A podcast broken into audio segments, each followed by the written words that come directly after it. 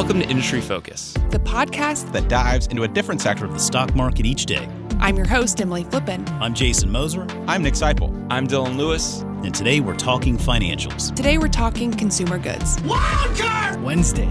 And we're talking energy. And today we're talking tech. Let's dive in. Welcome to Industry Focus. I'm Nick Sciple. We've got a little bit of a different show planned for you today. Jason Hall and I will be talking about what we've learned about investing from college football. Jason, thanks so much for joining me on the show as always.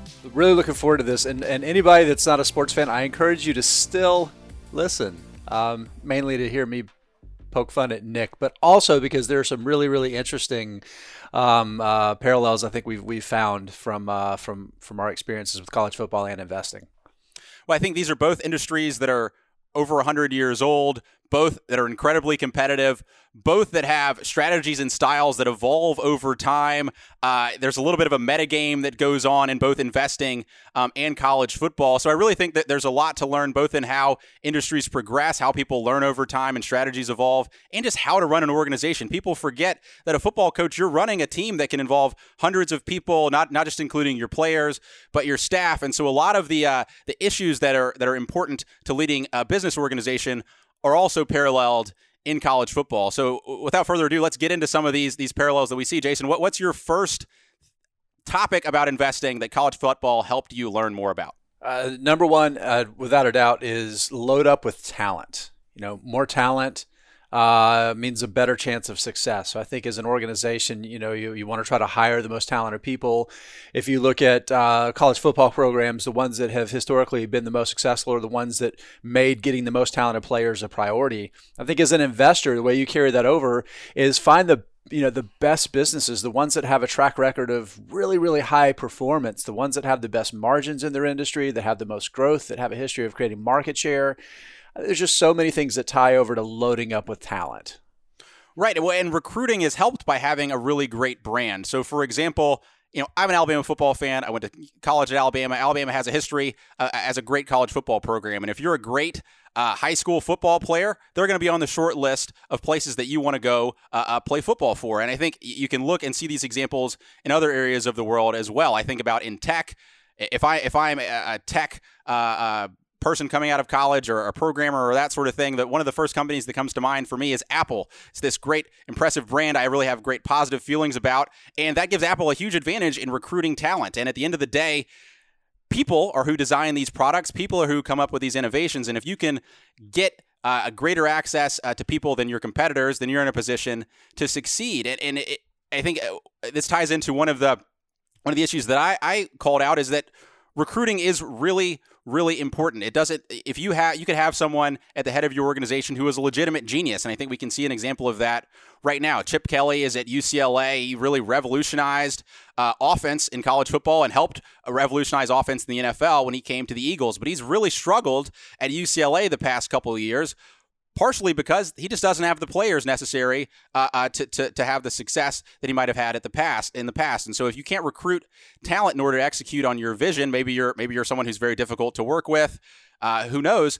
Th- then you won't be in a position to succeed. And so it, you can never forget how important recruiting is, not just in sports, uh, but in business as well. Yeah, I think a, a, parallel to that that's really close to my to my own heart is you look at you look at Georgia, Georgia Bulldogs. Uh, I've lived in Athens for many, many years. My wife's a UGA graduate, and um, when uh, their current head coach Kirby Smart was brought over, Kirby graduate from the University of Georgia and uh, really developed as a as a coach under uh, the dreaded Nick Saban. Uh, who I have to say I have a lot of respect for. Um, he's proven he's proven that recruiting was a key piece of the process for building the University of Georgia's football program in the you know the four or five years since since Smart has been there, and it, it carries over in the results, right? Which ties into the next thing is for me is process over outcome, particularly in the short come. It's so easy to you think about buying stocks, right? You get so caught up in the results and what your stock does, especially in short periods of term, and it can be periods of time it can be really really misleading right? It can it can cause you to think maybe maybe i have some innate gift at picking stocks right? Because you buy a stock and three months later it's gone way up right? And it was just luck you know it was completely outside of outside of anything that you necessarily control. So by developing a good process And again, part of Georgia's process has been heavily built on recruiting the best players. The first season Kirby Smart was there, the team went seven and six. It was massively disappointing. The roster was relatively loaded, but it was just a really, really bad season. Partially because of luck, right? They had a lot of injuries and you know a few things that that happened. Uh, but now you fast forward over the past several years, and and this Georgia program has been immensely successful. I mean, it hasn't reached the, the the highest echelon of winning a national championship, but I think just by just about any other measure, it's been very, very successful because the leadership is focused on developing a process to attract great talent, to get that talent coached up, get it ready to perform, and then maximizing the performance of the of the product that they put on the field. And it carries over the same way in in business, right? Yeah, I think fundamentally the biggest thing that college and I can skip to the biggest thing that college football taught me about it about investing is absolutely that. It's it's the process and that's Nick Saban's trademark.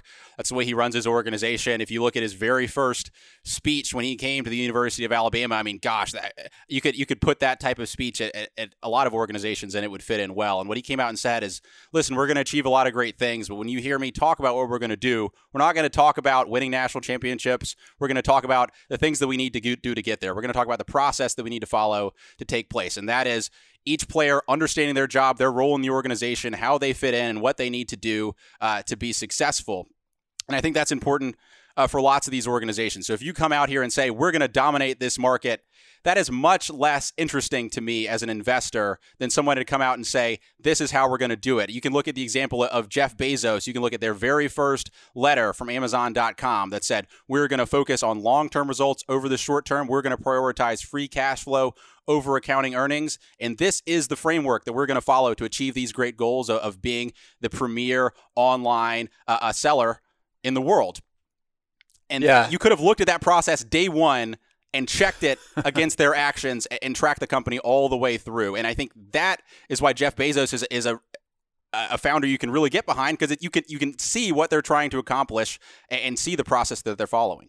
Yeah, and for me that comes to I think the things that that I've learned is probably the most important things for me as an investor and that's that temperament and time are the great equalizers, right? Uh, if, if you think about uh, the way the financial media tends to follow companies, it's this really churn and burn. We, we look at every quarter. That's you know the news cycle follows the quarterly earnings and that sort of stuff. And we honestly we learn so little about a company from one quarter to the next. Uh, it can be really really really challenging. So when you think about you know carrying that over to what I've learned, how how I've I've learned from watching college uh, football. Uh, the best coaches uh, are, are kind of like Warren Warren Buffett, right? They have they, they focus on long term. They have immense immense mental flexibility, right? And and this ability to have a process, but then acknowledge sometimes sometimes you the facts have changed. Sometimes you need to change that you change that process. I know Nick, you've got an interesting story about that for college uh, football. You can share. Before you do that, I want to share my my Buffett example. You know, this is somebody that's been incredibly successful for five decades. You go back 20 years ago, you know, during the dot com run up, and uh, Buffett, you know, he he avoided tech stocks. Um, he said it was because he couldn't value the companies and didn't understand most of them. And the reality is nobody could value them back then because they weren't, you know, earning anything. Uh, but that changed, you know, a few years ago with Apple, and and uh, yeah, Berkshire's made a massive bet on Apple, and something like half of half of Berkshire's capital gains in its stock portfolio uh, or from the enormous bet the company's made on a tech stock, right? And that's that's paying off. Yeah, I, I think in sports, just like in investing, the ability to adapt over time is the key to having success over multiple decades. You look at Warren Buffett, started out as a classical Ben Graham style investor, evolved to more of a, a someone who would buy a company and hold it for a long period of time, buy quality uh, at a reasonable price instead of buying companies on the cheap. And that's how he's been able to have success over a long period of time. And you see these same patterns in sports among even uh, uh some of the best uh, coaches and leaders. So I think one great example Another Alabama football example is the story of Bear Bryant. Everybody remembers Bear Bryant as one of the, the best college football coaches of all time. Well, towards the end of the 1960s, Alabama had really fallen off. Uh, in the last two years, the 1960s, I believe they'd lost uh, five games or more, and both of those seasons had been shut out uh, for their first time in more than a decade. The team was really uh, in a position where uh, they thought that they thought that the best days of Alabama uh, football were behind them.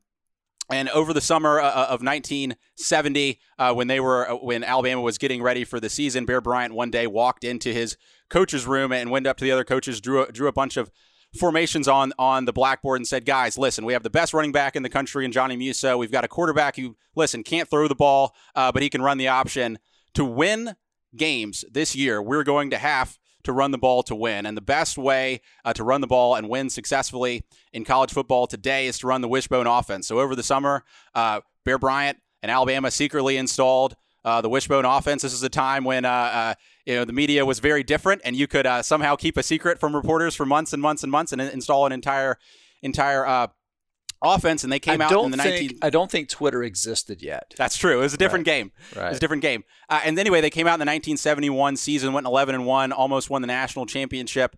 Through the course of the 1970s, went 101, 16 and one, and that's all because uh, Bear Bryant, you know, one of the great uh, leaders in the history of the sport, realized that what I was doing wasn't working and adapted his strategy and th- that willingness to, to disrupt yourself, to go away uh, from the things that have worked from you in the past is difficult to do. But in order to have sac- success over many decades, is necessary. Uh, the metagame of investing changes over time, um, and you need to be able to adapt, uh, just like how the metagame of college football evolves over time. And Nick Saban is another example uh, of someone who's evolved. If you look at Alabama when he first got there in 2009, very much a running offense, and they brought in Lane Kiffin, and now they're running the spread uh, uh, with Tua. I think you see these among this among all great leaders their ability to adapt and that's how you maintain a competitive advantage over decades versus having an innovation sticking around until that gets competed away and then just becoming one of, of the pack Yeah, I think we can look at two two companies that kind of did things very differently as examples of how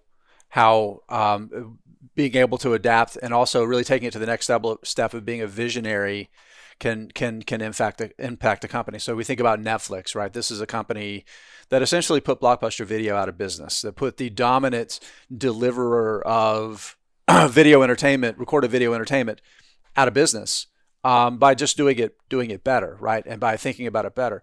And then kind of at the peak of of still being like the dominant provider of sending out DVDs and stuff through the mail, right? Through this this where they really controlled this market, the company pivoted. Some would say they pivoted too quickly to to delivering uh, streaming content before streaming was even close to being mainstream. Of course, the stock, you know, fell sharply, sharply as a, as a result of some of those some of those things. But you look back at it today with hindsight, and there there's no doubt that that that uh, that um, what's uh, Netflix's uh, CEO's Reed Hastings, Reed Hastings. that Hastings' visionary leadership has has been transformative, right? This is a company. The stock since since the Qwikster debacle that we now look back on as like this visionary, smart move to really focus on streaming. I think the stock's probably a 20, 25 bagger since then, right? And that's less less than a decade that this has happened. And then on the flip side, think about a company like Microsoft that completely failed to participate in the early phase of the mobile revolution because of concerns about cannibalizing its existing desktop business, right? It essentially walked away from the next, the, like a decade of success uh, because it was so focused on something that it essentially had a monopoly on. And the stock went sideways for a decade as a result, right? It was very, it was a very challenging period for for long-term investors in Microsoft. And now, you know, obviously with uh, with uh, Natayan, I think is the new CEO. Um, uh, again, a visionary who's come in and said, "We have this is this is where the market's going to be, and this is where we need to be with their shift into the cloud." Um, and it's been tr- again transformative for for that business. So you see clear parallels with how being willing to walk away from what you what you've what's been successful in the past because it's not necessarily what's going to be successful going forward is so valuable. Yeah, I think one last point that, that I'll hit is just how important leadership is. You've heard us talk about the process. We've heard us you've heard us talk about recruiting and, how important that is.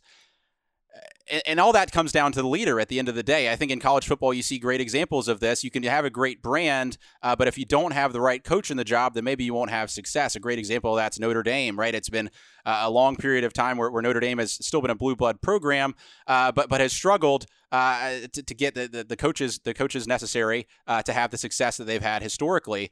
Um, and you can see that uh, examples of some businesses, right? When you have a CEO who has historically led uh, the organization, brought it to the heights um, that it reached. When that person leaves, it can be difficult to maintain that level of success. So ignore leadership at your peril. Absolutely. Yeah, there's there's no doubt about that whatsoever. Okay, so so moving on from the lessons we learned uh, in investing about college football, and I, I, think there's a lot of them. I, I think in any uh, pursuit where there's lots of people all trying to compete, playing by the same rules, uh, it's going to evolve over time. There's going to be a metagame aspect, and the ability to adapt um, over time is going to determine uh, your success or failure.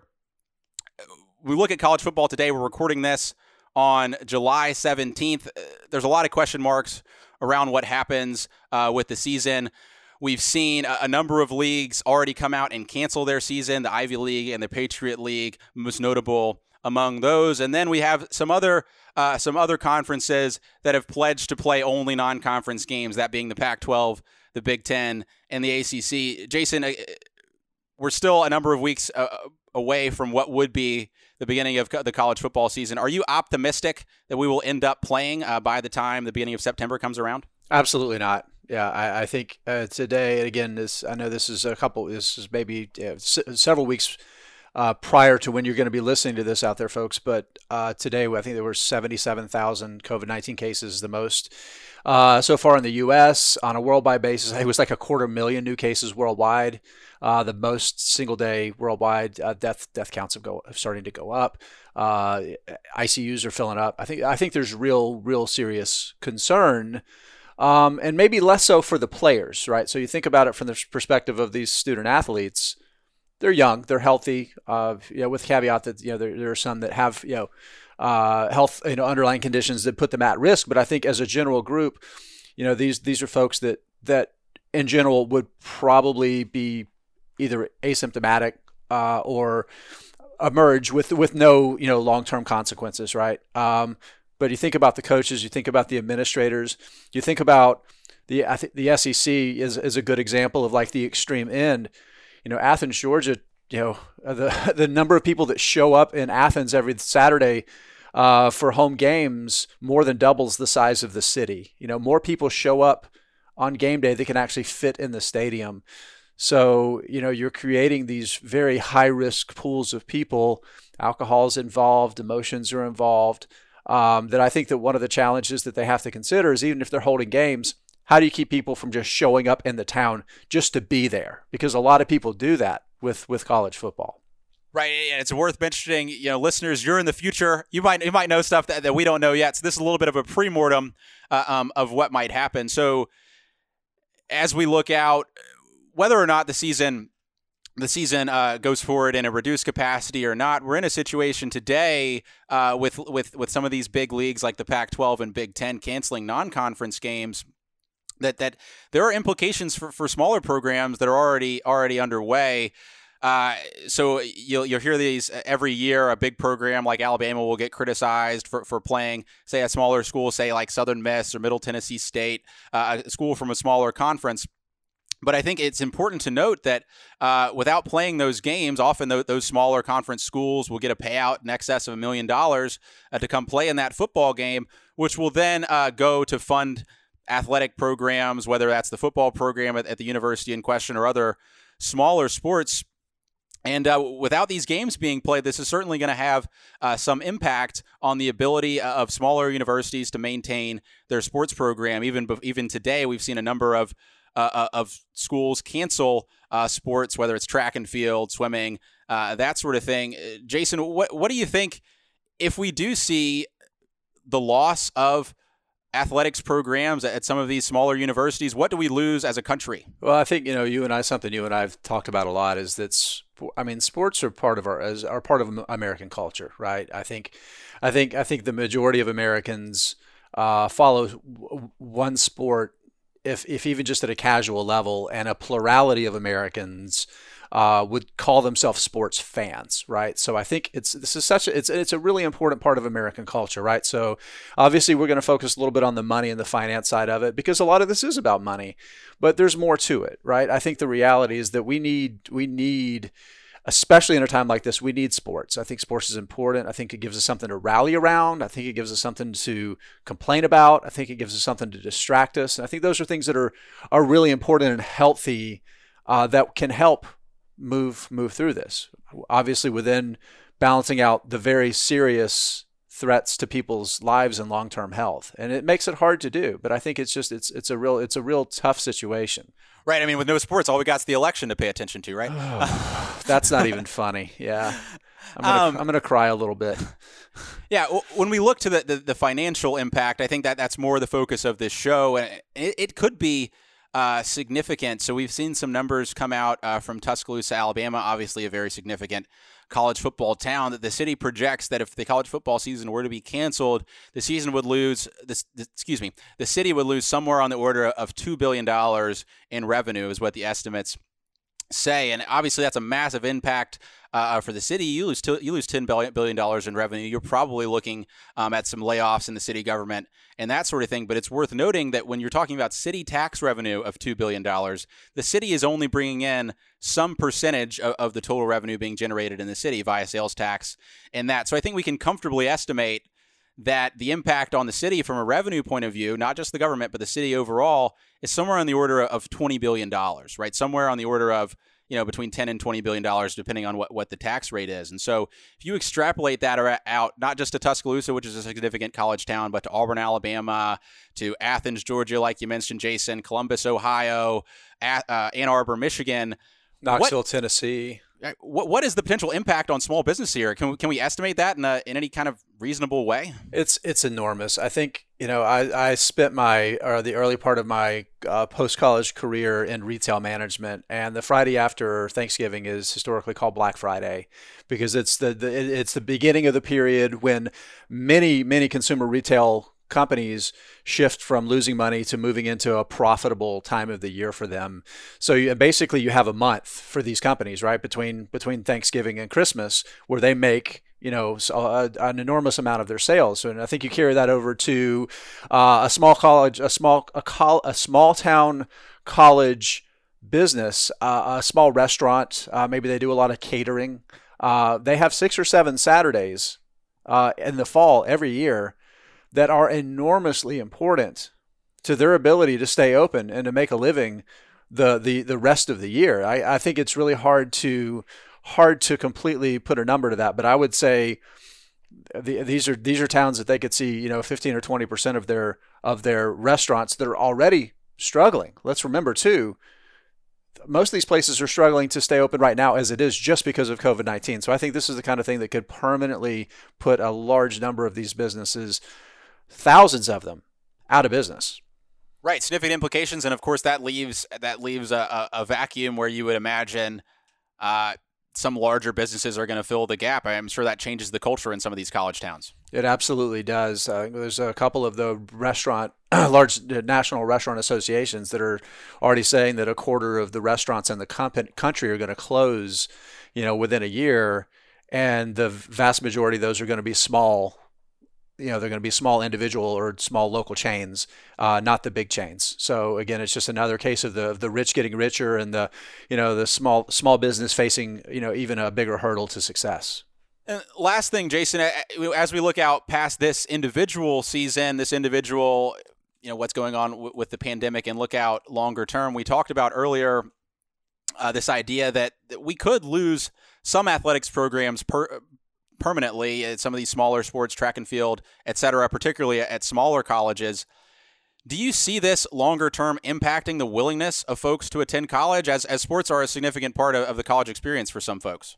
You know, I think I think the the the, the college the college experience is already facing an enormous challenge, and it's kind of ripe for for disruption because of the the enormous expense that more and more people are deciding that that additional cost is not provide the potential upside in terms of higher earnings, right? So I think there's already a lot of challenges that the the entire higher education ecosystem is facing.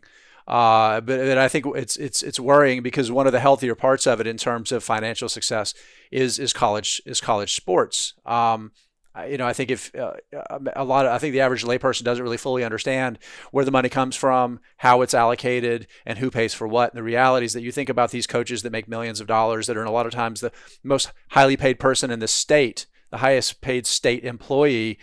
Their money comes from private donors, right? That donate in large sums of money, and then there's these big sports, uh, the the TV deals that are pumping in large amounts of money those don't just go to pay for the football program or the basketball program that are these revenue generators.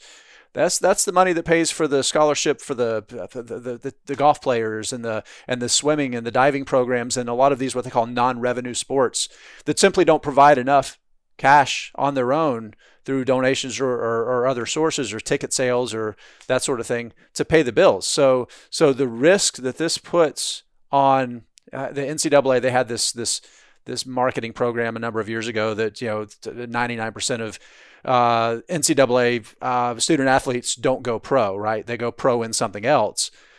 And so, so there's an enormous amount of that cash that does flow back to, to, to educate and pay for, for students that, that end up going pro as whatever they graduated from college to do. So I think it certainly presents a risk.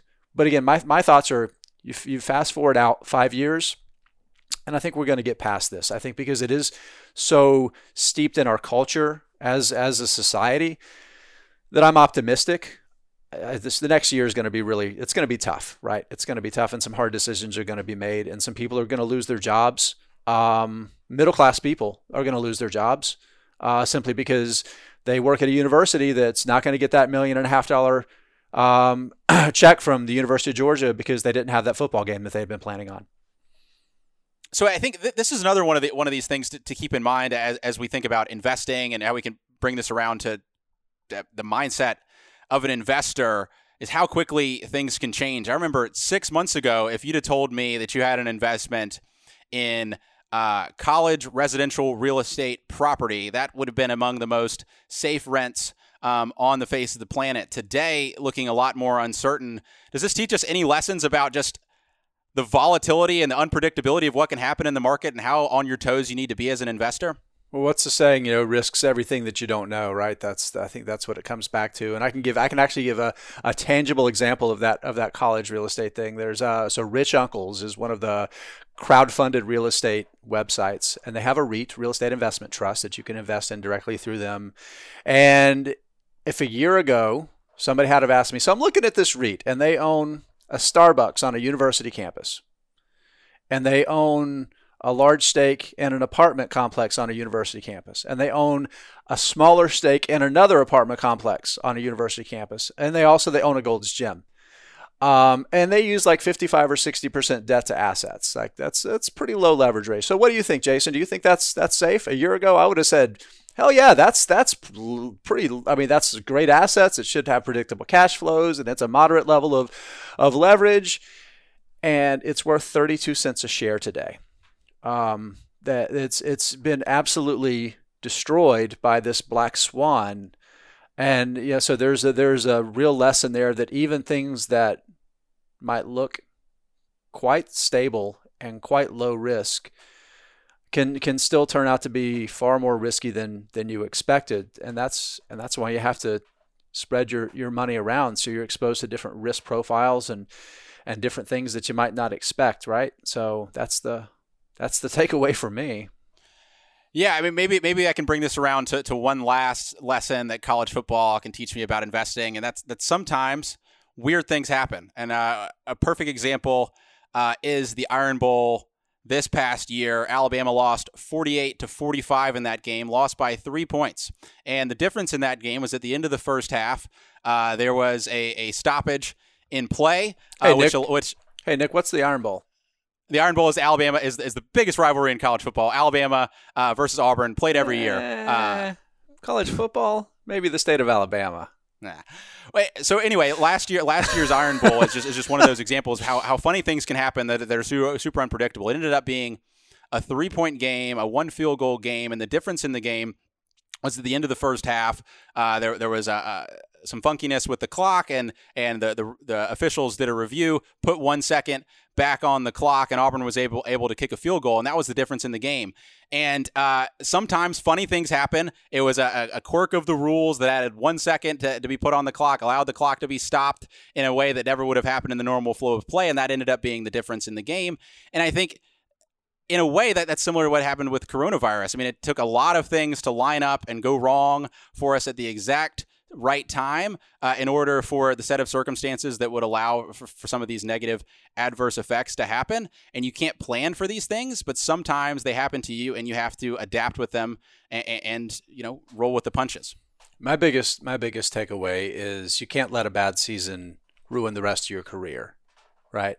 and as an investor, it's so easy to get caught up in, you know, you, you, you go back to March, you know, late March, the market had f- fallen 34% in like 32 days, right? It was the fastest, hardest market crash in history.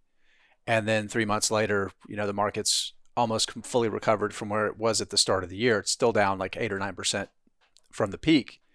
But, you know, you, you put that, you layer that over where we are now. And people are looking at the other side of the coin. They're like, this is crazy. The market's overvalued, blah, blah. And there's everybody's so focusing on right now with their blinders and so caught up in this season, they're potentially risking, risking their career, their long term ability to deliver meaningful returns by sitting on the sideline or selling, you know, trading your best player because you think he's not going to he's not going to have another good year, right? It's like selling a stock on valuation but you know it's still a great company and it should have another great 10 or 20 years left, right? So I think it's too easy to get caught up in the now.